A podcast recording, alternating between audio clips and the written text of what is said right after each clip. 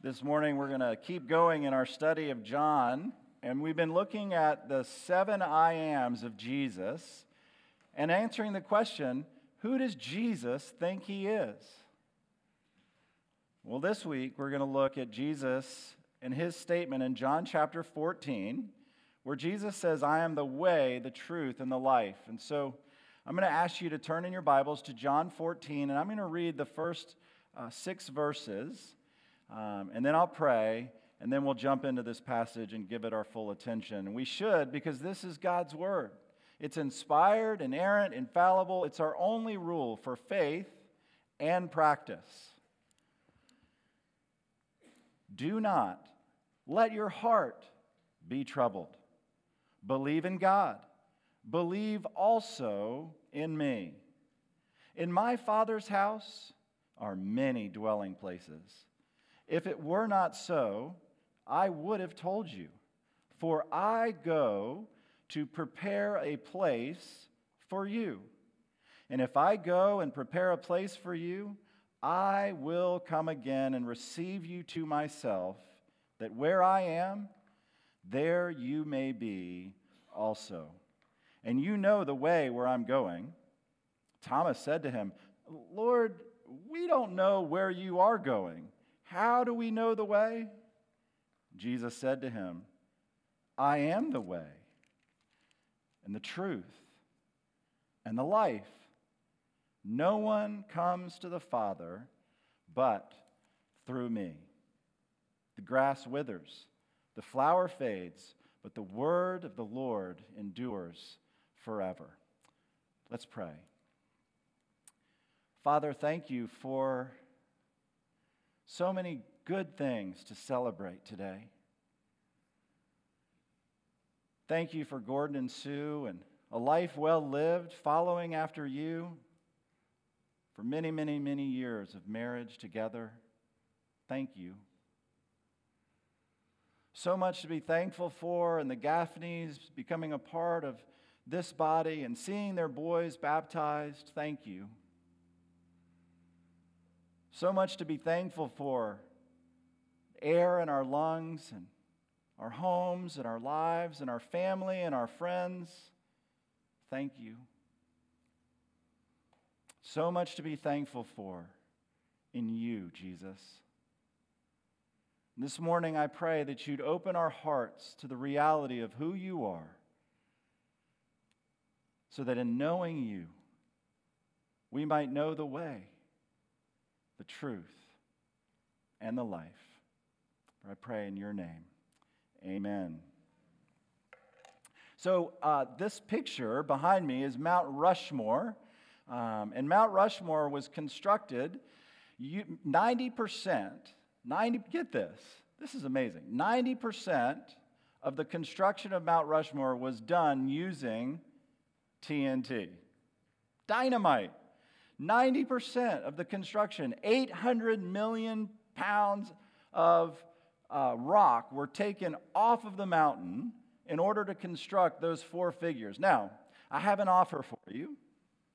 If every single one of you would grab a connecting card and without using your phone, if you would write down the name of the 4 presidents, they don't have to be in any particular order, but if you can write down the name of the 4 presidents without using your phone and leave that card in the boxes in the back of the auditorium on your way out, we'll have a drawing next week, and we'll give away a special prize to the person who knows the names of all 4 of those presidents. Now, here's the caveat. You must be present to win, and so there you go. Good luck. Don't use your phone. Now, I'll give you one. George Washington, 6,000 pounds of TNT were used just to create his bust on the side of the mountain there at Mount Rushmore. Just George Washington's face alone. Now, what if there was something powerful enough to break through our hard hearts? What if there was something powerful enough to break through all the difficulties of the circumstances that we think we're facing? What if there was something powerful enough to break through the stoneness in our ears and our hearts and make Jesus real to us? And there is. It's called the gospel, the good news. And Romans 1, verse 16 says, "I'm not ashamed of the gospel, because it's the power of God for salvation to all who believe, to the Jew first and also to the Greek." That the Bible says the gospel is dynamite. That's what power means. It's the Greek word dunamis, from which we get the word in our language dynamite. That the gospel is TNT to break open hard hearts and deaf ears, and give us an awareness of the greatness and glory of Jesus. And that's what we've been learning as we've been walking through these I am statements of Jesus. We've been learning just who Jesus says he is. What we've learned is that Jesus says he is God, who's come to seek and to save that which was lost. And Jesus, being fully God and fully man, is the only one qualified to seek and to save and to bring us back into a forever relationship with God. And so for us this morning, we have to ask ourselves, has the gospel broken through? Has the good news of Jesus Christ broken through our hard hearts and our deaf ears and our slow-to-believe minds? Or are we still living the self-directed life? Because there's only two ways to live. You can live the self-directed life, and if you live the self-directed life, you will be making decisions about all your decisions and actions. You'll be running the show. For the past several hundred years in our culture, there was one attempt to try and live the self-directed life, and that was the self-directed life of the Enlightenment that tried to use human reason alone to make decisions and actions. Human reason alone. And more recently in our culture, it's become more and more popular in our culture, in a post-truth culture, as it's called, to try and make decisions and take actions based on feelings. And Jesus Christ comes and he says, "I'm the way, the truth, and the life." And he invites us, like TNT, like dynamite, to have our lives blown open by his love and his grace, so that we'd be enabled not to live the self-directed life, but the Christ-directed life.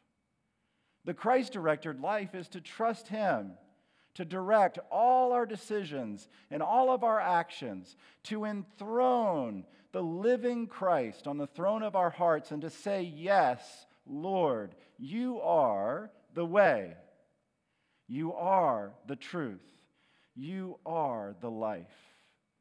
To believe that all the Scripture says about Jesus makes him uniquely the way, the truth, and the life. In all of his statements about himself, who does Jesus think he is? Jesus thinks he's the bread of life. He's the one thing that you need in your life to give it a purpose, a meaning, a joy. He'll satisfy the deepest hungers and longings of your heart. He's the bread of life.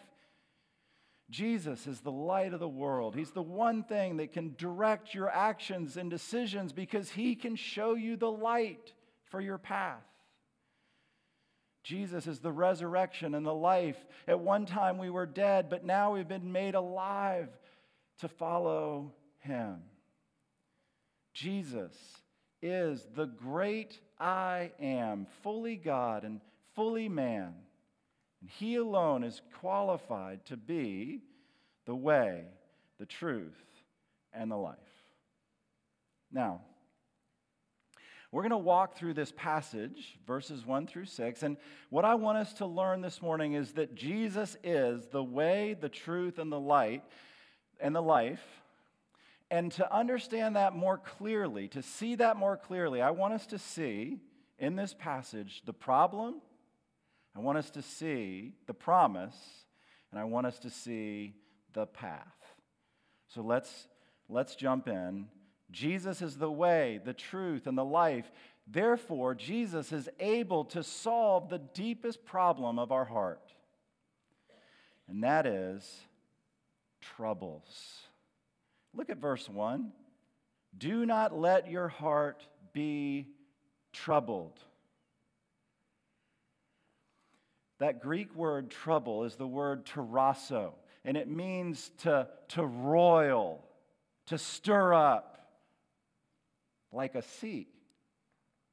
So recently, we've had 2 hurricanes this summer that have come through Florida, and you saw the pictures of the ocean waves crashing onto the shore at the beach, washing out homes, washing out roads.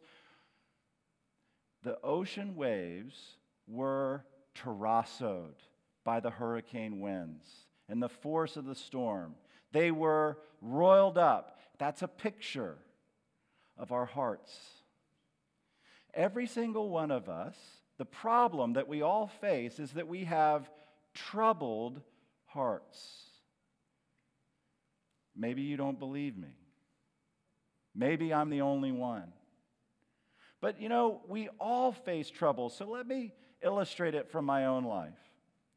Many years ago, when I was a young person, I was raised by my grandparents, and they gave me an incredible gift to allow me to move into their home. They raised me as a son. They blessed me with so many, many, many good things. And I was a real pain. And in a moment of frustration, my grandmother said to me, "David, why can't you be more like Chris Nornberg?" So Chris Nornberg was a young man my same age. He grew up in the same neighborhood as me. We went to school together, and Chris Nornberg was handsome. He was popular. He did good in school. Did I mention he was handsome? Chris Nornberg was amazing. Why can't you be more like Chris Nornberg? Trouble. Trouble came to my heart that day. And from that day on, my whole life, I have struggled with obsessive comparison disorder. I've never quite been sure if I quite measure up. Trouble. Am I the only one? What is it for you? What is it for you that is the problem of your heart, those storm-tossed seas of your heart that cause your heart to overflow with wave after wave after wave crashing? Maybe for you it's not obsessive comparison disorder. Maybe it's a fear of future failure. Maybe for you it's a past failure, that you're terrified that if anyone in this room knew that one thing that you've done in your past, you are terrified that you'd be found out. Maybe for you, it's an inordinate desire for success, for the next accomplishment, the next trophy. You understand the problem, right? We have troubled hearts. And Jesus comes and he says, "Do not let your hearts be troubled." And he invites us to not live with hearts troubled, but hearts at rest through trust in him. Did you hear his invitation? Believe in God, believe also in me. So the problem for each of us is this, that we have hearts that are filled with trouble, tossed by the storms of life, but Jesus comes and he says, set aside the trouble and trust in me. And to enable us to understand more of what he means by that invitation to trust in him, he makes an amazing promise in this passage. So we've looked at the problem. Now let's look at the promise. In my Father's house are many dwelling places. If it were not so, I would have told you, for I go to prepare a place for you. And if I go and prepare a place for you, I will come again and receive you to myself, that where I am, there you may be also. And you know the way where I am going. The promise that Jesus offers in this passage is two things, a person and a place. A person and a place. You and I were made to trust in a person and a place. Christianity doesn't offer us a better reason, a better set of truths. Christianity doesn't offer us deeper feelings and a greater experience. Now, Christianity is deeply reasonable, and Christianity is deeply satisfying to the human heart. But first and foremost, Christianity offers us a person, a personal relationship with the infinite God who made you for himself and desires to know you inside and out and to forgive you all of your sins through Jesus. You were made uniquely for a person and a place. That's where the one story of the Bible starts.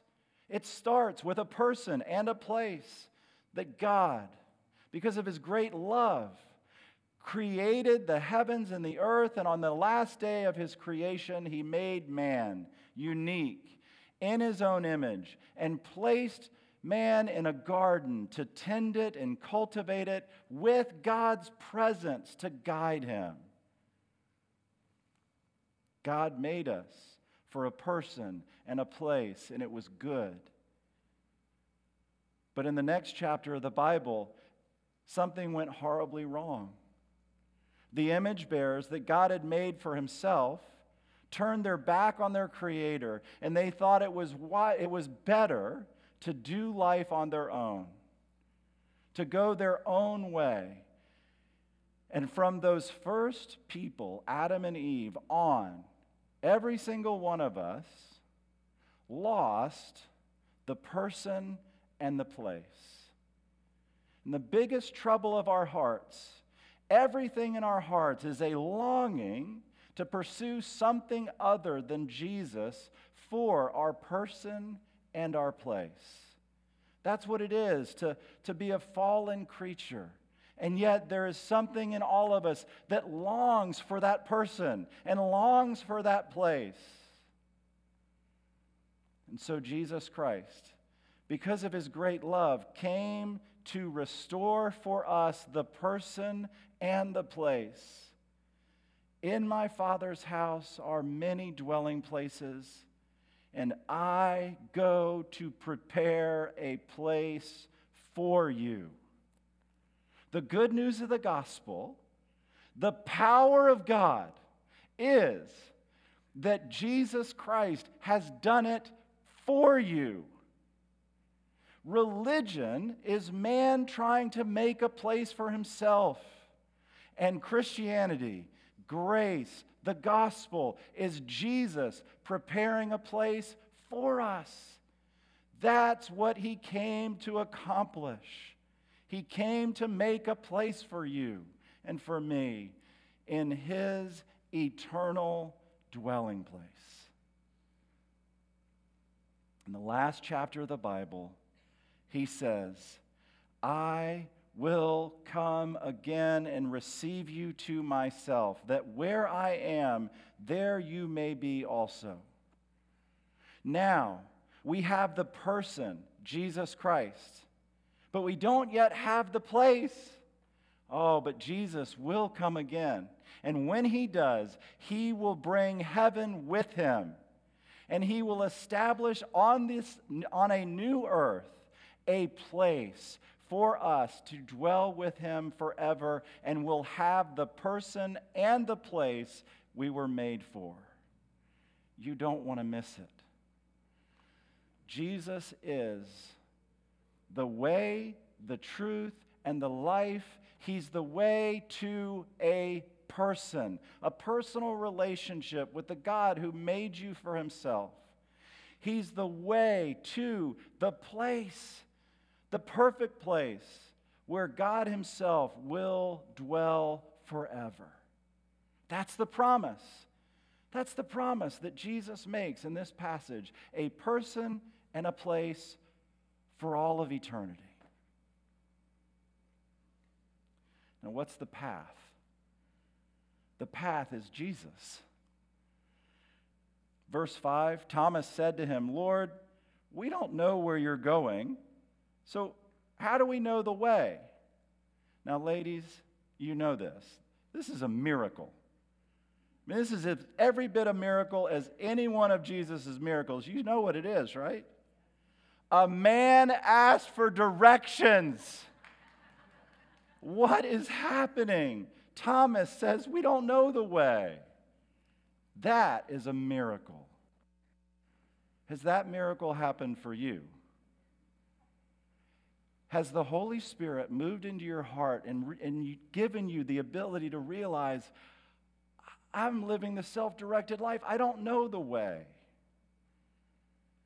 And given you the ability to see the path, who is a person, Jesus Christ. Jesus said to him, "I am the way and the truth and the life. No one comes to the Father but through me." The path to the person and place is Jesus alone. Now, for those of you who struggle with the idea there could be just one way to God, let me ask you a question. Imagine that you were at the corner of International Golf and US 1. And there's a sign at the corner that says one way. And it's pointing to keep people from moving and turning into the traffic moving on US 1 at 65 miles an hour. And someone comes along and they take away the one-way sign that cautions people, don't turn into traffic, don't turn into traffic. You may be tempted to take away the one-way sign from Christianity because you find it offensive that there could be only one way to God. But could I just ask you to consider the traffic? Consider the danger coming your way if you remove the one-way sign. Consider that there might be a reason that a holy and wise God would put up a one-way sign, and consider that the reason could be that the reason there's a one-way sign is because there's only one person qualified to do for us what we couldn't do for ourselves. I already told you that our first parents, Adam and Eve, turned aside. They went their own way. And what we deserve for their rebellion is to continue in our place of being separated from God. Jesus Christ, being fully God and fully man, is able to do for us what Adam failed to do for us. Adam failed to obey God. Jesus comes as the second Adam, the second representative of God's people, and he obeys perfectly for us what God requires. He's the only one qualified, and that's why there can be only one way. Because only Jesus is fully God and fully man. He can do for man what man can't do for himself. And Jesus is fully God. So his death on the cross can be a sufficient payment to satisfy an infinite debt that we owe because of our disobedience and sin. Only Jesus is qualified to be the one way. In his obedience for us as a man and his sacrifice for us, he pays once and for all the infinite price that our sins deserve and makes it possible for us to be brought back into the person and the place, a loving relationship with our Heavenly Father. And he says our part is to believe. Our part is to trust in him. Do not let your heart be troubled. Believe in God. Believe also in me. That we transferred our trust from the self-directed life to the Christ-directed life. That we repent. We turn from our sin and we believe. We believe in Jesus as the way. The one uniquely qualified to bring us back to God. Have you? And if you haven't, won't you? Won't you turn from the self-directed life to the Christ-directed life? And if you have,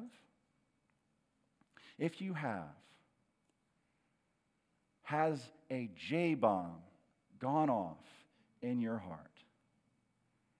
Has the TNT of the gospel exploded in your heart to give you joy and peace and an experience of the love of the Father? Are you blown away that Jesus Christ is for you the way, the truth, and the life? Has the J-bomb gone off in your heart? The TNT of the gospel, has it blown away all the troubles that plague your heart and presented to you an alternative to the stories that you're telling yourself again and again and again? Why can't you be like, do more, be better? Maybe today could be the day that the gospel could go off in your heart as the ultimate J-bomb. J stands for Jesus, by the way. The ultimate J-bomb of Jesus Christ exploding in our hearts to give us supernatural love and joy through the forgiveness that he alone can offer as the way, the truth, and the life. And if you do know him, maybe the J-bomb could start being dropped by you in the lives of the people around you. Maybe your responsibility where you live and you work and your play is to go around dropping J-bombs, dropping the Jesus bomb in the lives of people so that their hearts could explode and the image of God that they were created to image could be restored through the gospel. How could that happen? Well, of course it starts by having the J-bomb go off in our life, but how would you begin to drop J-bombs in the lives of people around you? Well, it would start, I think, by maybe just beginning to let people know that your relationship with Jesus Christ is very, very important to you. Let people know that Jesus is real in your life, that Jesus is important to you, and a relationship with him is important in your life. Begin to let people know. And then as you have opportunity, Share with them. Share with them the J-bomb, the bad news of the gospel that we've all sinned and come short of the glory of God. The good news, the J-bomb of the good news of the gospel, that God demonstrates His own love for us in this, that while we were still sinners, Christ died for us. And give them the invitation to respond to that amazing bomb of grace and to receive Him. To as many as received Him, to them He gave the right to be called sons of God. Our culture is longing for someone to tell it about Jesus. Oh, may His church be the church that goes out to drop J-bombs everywhere we go. You know, a few years ago, man, this was many years ago. I wasn't there, okay? Just, that's a caveat to this story, last story. At Eckerd College over in St. Petersburg, many, many, many years ago, a group of students wanted to protest the war in Vietnam. And so they dug huge holes all over the campus. And by every hole, they put a sign that said, if your house was in Southeast Asia, this is what your yard would look like. What if, because of the way we live our lives, showing that our relationship with Jesus is real and important to us, we started leaving holes, holes of grace, holes not to destroy but to restore, holes not to explode people's lives, but to help people's lives come back to the one that they were created for?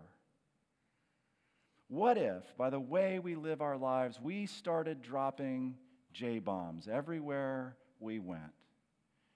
We started gossiping the gospel and dropping Jesus into our conversations.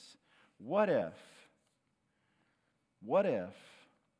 rather than letting our culture continue to turn into traffic, we brought back the one-way sign and we said, I know one who is the way, the truth, and the life. No one comes to the Father except through Him. He said, oh, that's so narrow. But you know the promise, right? If it's true that there's only one way to the Father, the opposite is also true. It's as sure as the sun rising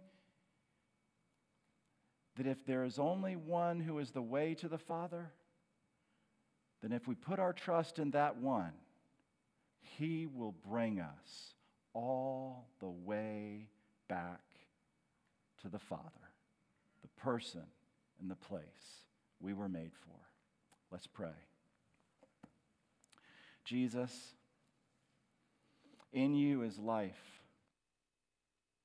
I pray that You would set off a J-bomb in every heart in this room and anyone listening online, and that if there's any here who have never put their trust in You, they've never had the J-bomb go off in their hearts, that You would work by Your Holy Spirit this morning and set off the J-bomb, that they would say to You,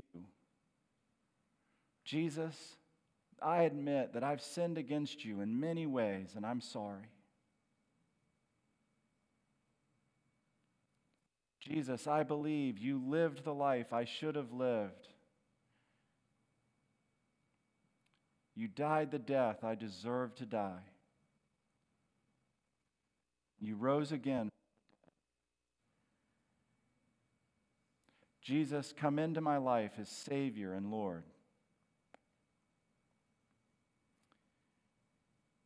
Help me become the person You want me to be.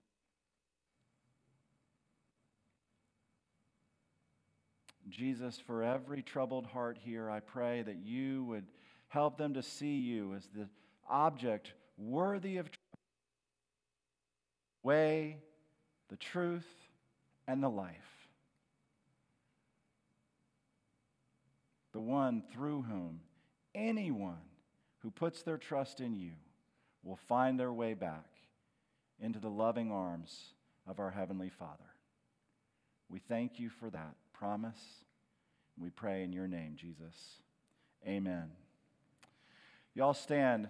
Let me send you out with a blessing from God's word.